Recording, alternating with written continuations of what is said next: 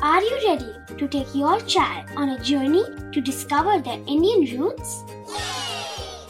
Introducing Chimes, the ultimate audio platform for young minds aged 3 to 15. At Chimes, we believe in the power of storytelling to connect children to their cultural heritage. From captivating folk tales to colorful festivals to mesmerizing history, Chimes brings the rich stories of Indian traditions to life.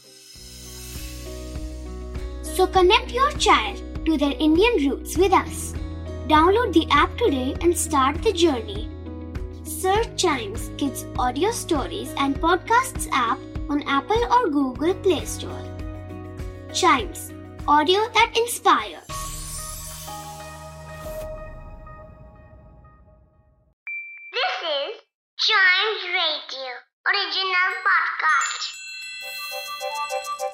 हर दिन की एक कहानी होती है। कुछ ऐसी बातें जो उस दिन को बना देती हैं हिस्ट्री का हिस्सा। तो आइए सुनते हैं कुछ बातें जो हुई थी इन दिस डेज़ हिस्ट्री! आज के इतिहास में हम बात करेंगे एक इलेक्ट्रिक पावर ट्रांसमिशन की। कहाँ के? यूनाइटेड स्टेट्स के। क्या थी ये चीज़? बताएँगे ज़रूर। फिर हम बात करेंगे दो लोगों की। जिन्होंने 8000 मीटर पीक पे चढ़ाई करके अपना नाम दर्ज करवा लिया था रिकॉर्ड बुक में। उसके बाद हम बात करेंगे एक स्पेस मिशन की। कौन सा स्पेस मिशन? किसका स्पेस मिशन? ज़रूर बताएँगे। कौन था एस्ट्रोनॉट? ज़रूर बताएँगे। लेकिन उसके लिए शुरुआत तो करनी पड़ेगी ना। ठीक है तो शुरुआत करते हैं 1889 से। आज के दिन सबसे पहला long distance electric power transmission US में कंप्लीट हुआ था। इलेक्ट्रिक पावर ट्रांसमिशन अब आप सोच रहे होंगे कि ये चीज़ हिस्ट्री में क्या हमें जानने की ज़रूरत है? जी, बिल्कुल ज़रूरत है, क्योंकि हिस्ट्री में इस चीज़ का नाम दर्ज है।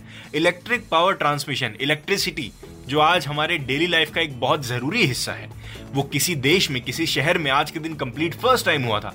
Is something we need to know running 14 miles मतलब 23 किलोमीटर तक वो घूम के वो पूरा सर्किट कंप्लीट हुआ था।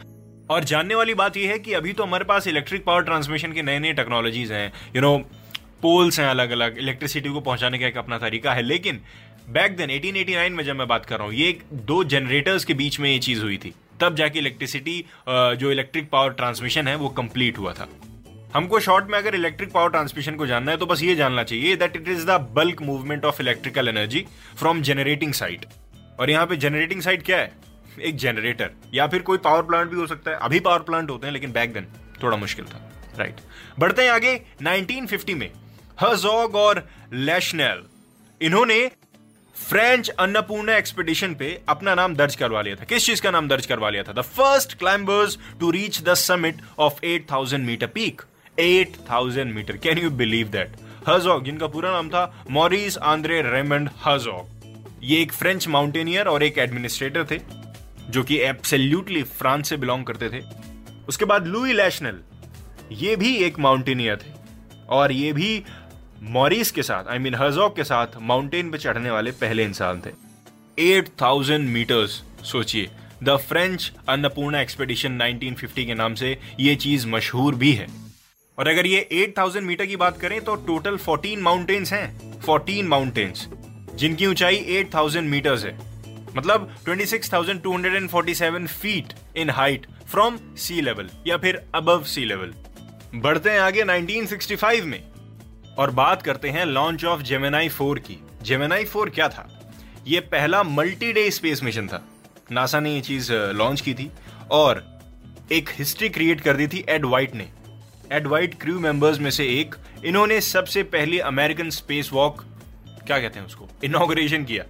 अमेरिकन स्पेस वॉक सबसे पहला परफॉर्म करने वाले व्यक्ति थे Ed White yes crew members में से एक। जेमनाई फोर ये सेकंड क्रूड स्पेस फ़्लाइट थी नासा की, और नासा का जो एक प्रोजेक्ट था प्रोजेक्ट जेमिनाई 1965 में जिसको लॉन्च करा गया था, ये उसका टेंथ क्रूड स्पेस मिशन था। आई मीन स्पेस फ़्लाइट भी कह लीजिए अमेरिकन स्पेस फ़्लाइट जिसके एस्ट्रोनॉट्स थे जेम्स मिक डिविट और एड वाइट इसी के साथ आज के दिन का इतिहास यही होता है खत्म। मिलते हैं दिस डेज़ हिस्ट्री के अगले एपिसोड में। तब तक आप चाइम्स रेडियो के दूसरे पॉडकास्ट्स ऐसे ही एंजॉय करते रहिए गाइस